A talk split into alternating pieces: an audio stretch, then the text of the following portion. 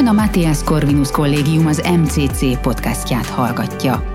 Tudjon meg rólunk többet az mcc.hu honlapunkon, Facebook, Instagram és Twitter csatornáinkon, valamint olvassa professzoraink, külső szerzőink és diákjaink írásait korvinák.hu tudásbázisunkon.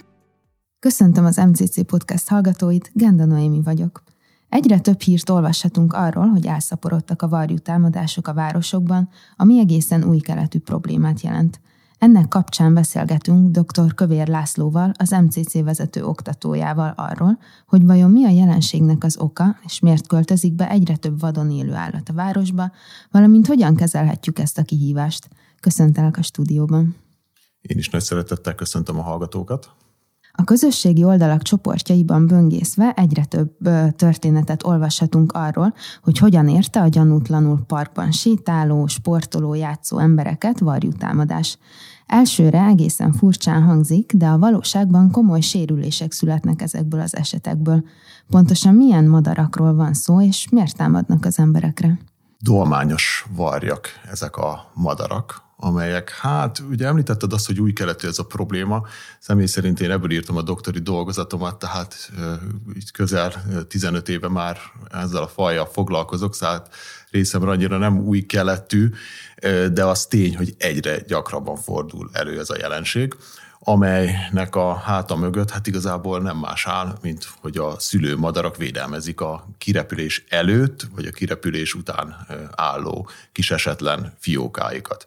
Ugye látni kell azt, hogy a dolmányos varjú egy totálisan urbanizálódott, tehát városokba beköltözött vad madárfaj, eredetileg agrárkörnyezet az ő otthona, csak hát a vadgazdálkodásnak, illetve egyéb más tényezőnek valószínűsíthetően út nyílt nekik nagyobb városokba, így Budapest, Debrecenben nagyon nagy számban vannak jelen. De hogyha körülnézünk Európába, akkor utazhatunk Varsóba, vagy délre Belgrádba, akár Bécsbe, Moszkvába, tehát mindenhol ott vannak óriási nagy egyetszámban városi populációban, hiszen nekik a város az egy kánán, kiváló fészkelési lehetőségeket találnak, illetve rendkívül divers, illetve állandó, kiszámítható táplálék forrást.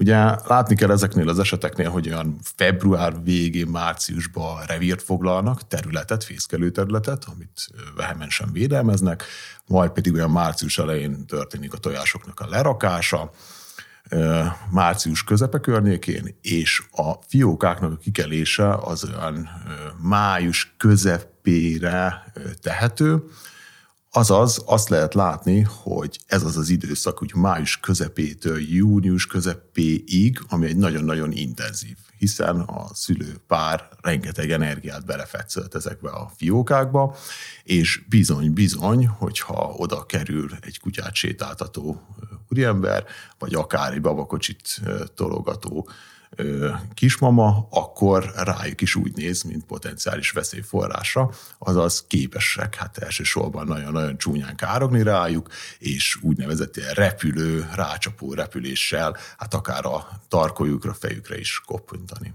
Milyen célpontot támadnak elsősorban? Csak a mozgó célpontokat, vagy esetleg aki leül pihenni a parkban, kettőt különböztetünk meg. Egyrészt azt, hogyha a fészkükhöz közel van az ember, kis állatával, kisgyermekével, vagy akár saját maga újságot olvasva, az nekik már nem tetszik, hiszen ugye közel vannak úgymond a forróponthoz, illetve van olyan, hogy ki esik a fióka, illetve még nem nagyon tud repülni, elég esetlenek ezek. Nagyon sokáig a szülők nevelik, etetik, kísérgetik a fiókáikat, és ekkor bizony ők bennük úgymond felmegy a pumpa, és megkezdik az ilyen jellegű Hitchcock Madarak című filmekbe illő jeleneteket, tehát ez nem városi legenda, ezek a dolgok előfordulnak. Engem speciál mindig szokott hívni a rendőrség is például, hogy XY utcán vannak, és itt van egy úgynevezett ilyen vérvarjú, hogy mégis mit lehet tenni, mit tegyünk. Ilyenkor viccesen mindig mondom nekik, hogy először próbálják igazoltatni, és akkor utána térjünk vissza a kérdésre. Nehéz a helyzet, nehéz a helyzet, mert ugyan egy vadászható fajról beszélünk, de városon belül vagyunk, és itt különböző specifikációk vannak, azaz például lőfegyvert nem lehet használni. Nem szabad megfeledkezni arról, hogy az Európai Uniónak van egy madárvédelmi irányelve, és tehát költési időszakban amúgy sem lehet engedély nélkül őket inzultálni. Úgyhogy ilyenkor hát az elkerülés lehet egy megoldás. Ez sokszor nehézkes, meg közterületeknek a udvarára, parkokba költöznek ezek a madarak. Sokszor hívnak például óvodákba, iskolákba, hogy ott a homokozó alatt ott van a fa, ott van a fészek, és ilyenkor előfordul, hogy egy-két hétig az óvodásokat nem lehet egyszerűen kiengedni, homokozni az udvarra, amíg ugye tovább nem áll a család. És mit tegyünk, hogyha ilyen helyzetbe kerülünk már, hogy megtámad egy varjú minket, hogyan lehet védekezni? Hát igen, ugye van az elmélet meg a gyakorlat. Elmondom az elméletet, de hát ugye ez a gyakorlatban tényleg akár még én is megijedhetek egy ilyen esetben. Tehát a lényeg, hogy ezek a madarak általában ugye már jelzik a hangukkal, nagyon-nagyon csúnyán tudnak ilyenkor károkni. Ilyenkor érdemes körülnézni, hogy esetlegesen nincs a földön a fióka, és ezt nagyon-nagyon messzire elkerülni ezt a, ezt a területet, ezt a helyet. Egyéb iránt sok esetben hátulról csapnak le, támadnak. Nagyon fontos az akár, mint egy kutyatámadás esetében is, hogy próbáljunk meg ne megijedni, és hogyha mégis ugye a varjú elkezdene körözni a fejünk fölött, akkor legyünk résen, és akár a kalapunkkal, kezünkbe levő táskával, vagy csak magával a karunkkal, hát őket megpróbálni távol tartani. Sokszor nem így történik, hanem értelemszerűen megijed az az adott személy, és bizony-bizony ugye a varjúfélékre jellemző, hogy rendkívül intelligensek, és akkor rájönnek arra, hogy hoppá, ez hatékony, ez bevált, és utána még vehemensenben végzik eme akciósorozatot, sőt, egymást ezt képesek is eltanulni. Azt említetted, hogy elsősorban a költési időszakban kell tartani ezektől a támadásoktól, de más szakértőknél azt olvastam, hogy sok varjú annyira intelligens, hogy már unalomból is emberekre támad. Lehetséges, hogy egész évben fel kell készülnünk ezekre az esetekre? Igen, olvastam hasonló megjegyzéseket, hozzászólásokat. Én ezeket városi legendáknak tartom, tehát azért nem fog bekövetkezni az, mint Hitchcocknak a filmjében.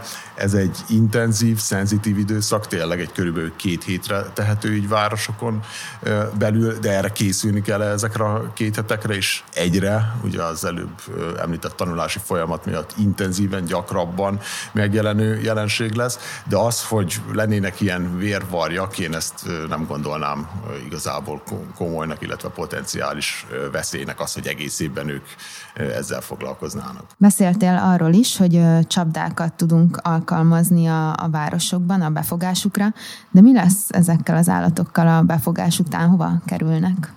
Volt egy kutatásunk, amely különböző, szeretném hangsúlyozni, hogy élvefogó szelektív csapdákat, ilyen láda csapdákat próbált ki varjúfélékre, hát elsősorban dolmányos varjúra több évig ment ez a kutatás, és ebből kijött az, hogy a létrás csapda, ez egy ilyen nagyobb méretű, egy ilyen hatalmas láda csapdát, mondjuk kétszer, kétszer, két méteres csapdát képzeljünk el, amelyekkel össze lehet gyűjteni ezeket a madarakat és igazából, amit mi eh, eme eh, kutatás során csináltunk vele, hát jelöltük őket egyedileg, hogy utána további információkat gyűjtsünk róluk, tehát szabadon engedtük őket, illetve a későbbiekben bizony volt rá eh, példa, hogy ezeket a madarakat úgymond a városból eltávolítottuk, és különböző város környéki vadászatra jogosultaknak átadtuk, hogy ezeket a madarakat tudják a továbbiakban használni, alkalmazni az ő városon kívüli csapdájukba.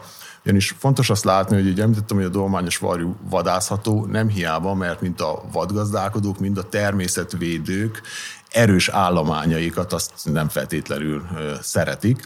Hát ugye itt lehet gondolni a haszon apró vadra, mezei nyúl, fácán, fogolyállományra tényleg elég jelentős negatív hatása van, ugyanis a dolmányos varrúról köztudott, hogy főleg tavaszi fiókonevelési időszakban a nyúlfiakat, tojásokat elhordják, és hogyha már a természetvédők őket említettem, van egy ikonikus fajunk, a túzok, amelynek nagyon jelentős állományáért felelünk itt az Európai Unióba. Neki is a tojásait folyamatosan elhordja, tehát nagyon-nagyon fontos, hogy ha nem is kiirtani, nem szabad ilyenről beszélni, hogy valamely fajt kiírtsunk, mert mindegyiknek megvan a saját maga szerepe, de igenis, mivel egy ökológiai rendkívül rugalmas, sikeres fajról beszélünk, mint városon, mint városon kívül, a szabályozás az elengedhetetlen. Az állatvédők gyakran az állományszabályozás kapcsán ellenvéleményüket fejezik ki, a varjak kapcsán is szoktak ilyen megmozdulások történni? Érdekes, volt egy másik kutatásunk is, ez egy nagyon kiterjedt kérdéves felmérés volt azzal kapcsolatban, hogy városi környezetben miképpen értékelik a varjúféléket, fókuszáltunk a dolmányos varjúra, és abból az jött ki, hogy inkább ilyen nem szeretem állatokhoz közé tartoznak, ugye elsősorban a károgásuk miatt, akkor azért, hogy tényleg nagyon sokan panaszkodnak azt, hogy korábban milyen madárdalos kertjük volt, és most már igazából alig van egy-egy fekete rigó, mert dolmányos varjú az tényleg ott terem, és mindent kifoszt.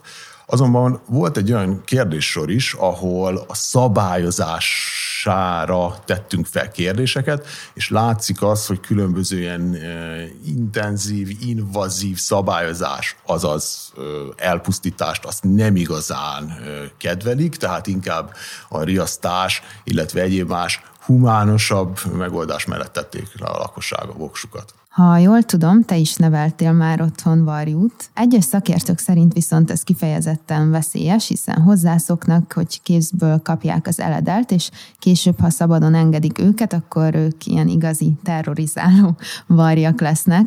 Te is tapasztaltál ilyesmit? Megint visszakerülünk ez a vérvarjú városi legendához. Igen, szarkát is, meg dolmányos varjút is volt szerencsém felnevelni kézből, és utána nem ketrecbe, hanem kertesháznak az udvarán tartottam, teljesen szabadon. Hihetetlen élmények voltak ezek. Tényleg már szinte ilyen kutya-ember kapcsolathoz tudom hasonlítani. Azok mellett, hogy természetesen a varjúfélékre jellemző komisságok azért bennük voltak, hogy a szomszédnak a fóliasátrát kiuggatták el, ellopták a kulcsát, és még sorolhatnám a, a történetet. Utána, ami ezekkel a varjakkal történt, az esetemben, hát a szarka testméretéből adódóan sokszor predáció áldozatává vált, hát a tollait találtam meg a kert végébe, valószínűleg egy karvaj lecsaphatta, illetve a dolmányos varjaimnak talán mindnek az lett a sorsa, hogy párba álltak, elrepültek, és ugye a biológia ereje ugye a reprodukció az közbeszólt. Az, hogy belőlük vérvarjak váltak volna, ezt már megint csak nem hiszem. Kicsit kanyarodjunk el a varjaktól, hiszen nem csak ők okoznak kihívást a városokban. Az utóbbi napokban Róma belvárosa vaddisznókkal telt meg. Milyen állatokra lehet még számítani a jövőkben, hogy beköltöznek a településeinkre? Nem kell Rómáig menni elég Budapest, azon belül is a budai oldalra térnünk. A Heltai professzor és csapata kutatta, kutatja a vaddisznónak a városi mi voltját, és azt kell látni, hogy itt Budapesten belül is vannak állandó populációja vaddisznónak. Ennek az oka hát megint ökológiai háttérben keresendő, azaz vannak olyan ilyen refugium, menedék élő helyei ezeknek a nevezhetjük kondáknak, mire gondolok, elsősorban elhagyott villák, amelyeknek a kertjébe, udvarán meg tudják magukat húzni, és utána akár ugye éjszakai életmódra rátérve mennek táplálkozni, sőt, sok esetben kommunális hulladékot fogyasztani. Tehát nagy probléma ez, hogy hazaszóljak Debrecenbe is, a nagy erdő környékén, kollégiumokba, vagy akár nagyon komoly villáknak a kertjébe törnek fel, és egy-egy éjszaka akár több millió forintos kárt okoznak ugye magába a pázsitba. Szóval a vaddisznó ilyen szempontból itt, akár Budapesten is egy probléma, jelen vannak de ezek mellett egyéb más vadfajokat is lehet említeni, mind védetteket, mind vadászhatóakat. Itt Budapestren révén szó a nyestek szoktak problémát okozni, hogy elrágják különböző autóknak a kábeleit, de akár a panzáson is randoníroznak, vagy bizonyos kertvárosi térségekben baromfiakat hordanak el. Ezek mellett sok helyen, vidéki városban is a Woody ellen repülő patkányoknak nevezett parlagi galambjaival még mindig továbbra is problémák vannak, adódhatnak, hogy védett fajokat mondjak, sirályfajok jelenthetnek problémát, így városi területen belül különösen repülőterek esetében, amikor is kommunális hulladékból jól lakva a repülőterek kifutóján pihennek, emésztenek, nagy biztonságban, hiszen körbe belátják a területet, de ezzel nagyban veszélyeztetik a le, illetve felszálló repülőforgalmat. Sokan hozzák összefüggésbe a vadon élő állatok városba költözését a klímaváltozással. Mennyire függ össze a kettő? Én úgy gondolom, hogy ez a városba költözés már egy jóval újabb, korábbi keletű történet. Az, hogy majd a klímaváltozás az mit okoz, okozott és fog okozni, ez egy másik kérdés hogy visszakanyarodjunk a dolmányos varjúra mondjuk Budapestre, 50-es évek, 60-as évek, amikor már itt fészkeltek, és a 70-es évektől már vannak publikációk azzal kapcsolatban, hogy robbanásszerűen különböző kerületekben jelennek meg, mint állandó rezidens fészkelő madarak. Egyéb iránt maga a kérdés az nagyon aktuális, mármint a állatoknak a városokba való költözés és a klímaváltozásnak a kapcsolata. Jó néhány éve jelent meg egy olyan könyv, mi szerint Darwin a városokba költözik, vagy Darwin itt van a városokba, ugyanis maga, amiről beszélünk, az nem más, mint városi ökológia, amely egy nagyon-nagyon forró pont jelenleg a kutatásokba, ugyanis azt kell látni, hogy itt városon belül az itt megmaradt, beköltöző, akár növény, akár állatfajoknak nagyon-nagyon gyorsan kell szedniük úgymond a lábukat, azaz alkalmazkodniuk kell, kiváló modell szervezetek ők különböző kutatásokba, hiszen nagyon-nagyon gyorsan történnek a különböző akár abiotikus vagy biotikus változások, tehát mindezeknek a tanulmányozása, ezeknek a kölcsönhatásaira kiváló tér különböző modellfajokkal egyetemben. A vaddisznók kapcsán megjelent a sertéspest is veszélye, és ez egyre jobban terjedő majomhimlő is az állatoktól származik. Várható a jövőben, hogy a legnagyobb járványok az állatokkal való szoros együttélésünk miatt alakulnak majd ki? Hát én úgy gondolom, ugye, hogy maga a sertéspest is az nem jelent ránk veszélyt, tehát ilyen szempontból ez nem jelent problémát egyéb más vírusok, illetve különböző betegségeknek a fejének a felütése, hát igazából potenciálisan benne van a, a pakliban, de én azért mégse károknék annyira negatívan ezzel kapcsolatban hogyha már stílusos voltam ezzel a károgással nézve, vizsgáltuk a vetési varjakat is városi környezetbe, ugyanis látni kell azt, hogy bizonyos városokban csak téli vendégek, rezidensek is lehetnek, Debrecenben például télen jelennek meg nagyon sok ezeres csapatokba, és a klinika területén, meg az egyetem területén is ott gyülekeznek, és mindent összepiszkítanak, és esetlegesen felmerülhet az a dolog, hogy bármilyen betegséget hordoznak. Most a BL sarukból vettünk mintát, több száz egyednek, és ezt kitenyésztettük, illetve humán mintákkal összevetettük, és nem sok törzs egyezett. Tehát potenciálisan benne van a pakliban, de amúgy a gyakorlatban például a kokáért ez a több ezres nevezzük így, hogy migráns fekete sereg, ugye keletről, észak-keletről érkeznek hozzánk telelni oda Debrecenbe, nem jelent így az emberekre, se a klinikára, se az egyetemi hallgatókra problémát, veszélyt. Mit tehetünk mi hétköznapi emberek, hogy az állatok városba költözését kicsit mérsékeljük, vagy megelőzzük? Egyrészt úgy gondolom, hogy ugye sok esetben magák a városok vették el az ő életterüket pozitívan, optimistán látom a dolgokat, hiszen azt kell látni, hogy van egy ilyen fogalom is már, hogy Urban Biodiversity Enrichment, tehát most már a város tervezés is, meg a lakosok is igénylik azt, hogy legyen zöld felület minél nagyobb kiterjedésben, illetve legyen állatvilág. Ugye gondolhatunk akár a méheknek a védelmére, különböző ilyen mégarázsokkal, gerinceseknek a védelmére, hiszen most már nagyon-nagyon trendi kitenni a különböző madárodukat, fecske, fészkeket, vagy nagy Isten, ugye a denevérekre se úgy nézünk már, mint korábban, hogy esetleg kiszívná a vérünket, vagy a hölgyeknek nagyon szívesen belemennek a hajába, már tudjuk, hogy ezek is teljesen butaságok, hanem denevérudukat teszünk ki, védjük őket, szeretjük őket, hiszen nagyon komoly szerepük van fecskék mellett a denevéreknek is a biológiai szúnyogvédelemben. Ez az egyik dolog, hogyha nézzünk bizonyos speciális eseteket, és akkor megint kanyarodjunk vissza a dolmányos varjúra, mi őket ugye egyedileg jelöltük ezzel a csapdázási projekttel kapcsolatban, és így nyomon tudtunk követni több tucat egyednek azt, hogy mégis merre mozognak, mit csinálnak, nem hagyják el a dolmányos varjak a városokat, illetve különböző forró pontok rajzolódtak ki így a városi térképen. Mik voltak ezek? Állatkert, különböző parkok, és voltak bizony különböző lakótelepeknek a belső tere. Oda mentünk, megvizsgáltuk, és láttuk ott, hogy bizony, ott ugye nagyon sokszor a lakosok, állat szeretetből szeretik a kóbormacskát, kóborkutyát, ne Isten ugye a galambokat etetni, hát olyan terű-terű asztalkámat találtunk ott, hogy szinte kicsordult a nyálunk, és ebből ugye hát kijött az, hogy különösen az első éves dolmányos varjaknak a téli túlélésében óriási szerepe van például az ilyen kihelyezett táplálékoknak is, azaz bizony nekünk polgároknak is felelősségünk van ebben, az, hogy mondjuk a dolmányos varjú ennyire megerősödött, megerősödik. Köszönöm szépen a tartalmas beszélgetést dr. Kövér Lászlónak. Én köszönöm a lehetőséget. Köszönjük, hogy meghallgatta ezt az MCC podcast epizódot. További híreinket és tartalmainkat megtalálhatja az mcc.hu honlapon, valamint Facebook, Instagram és Twitter csatornáinkon.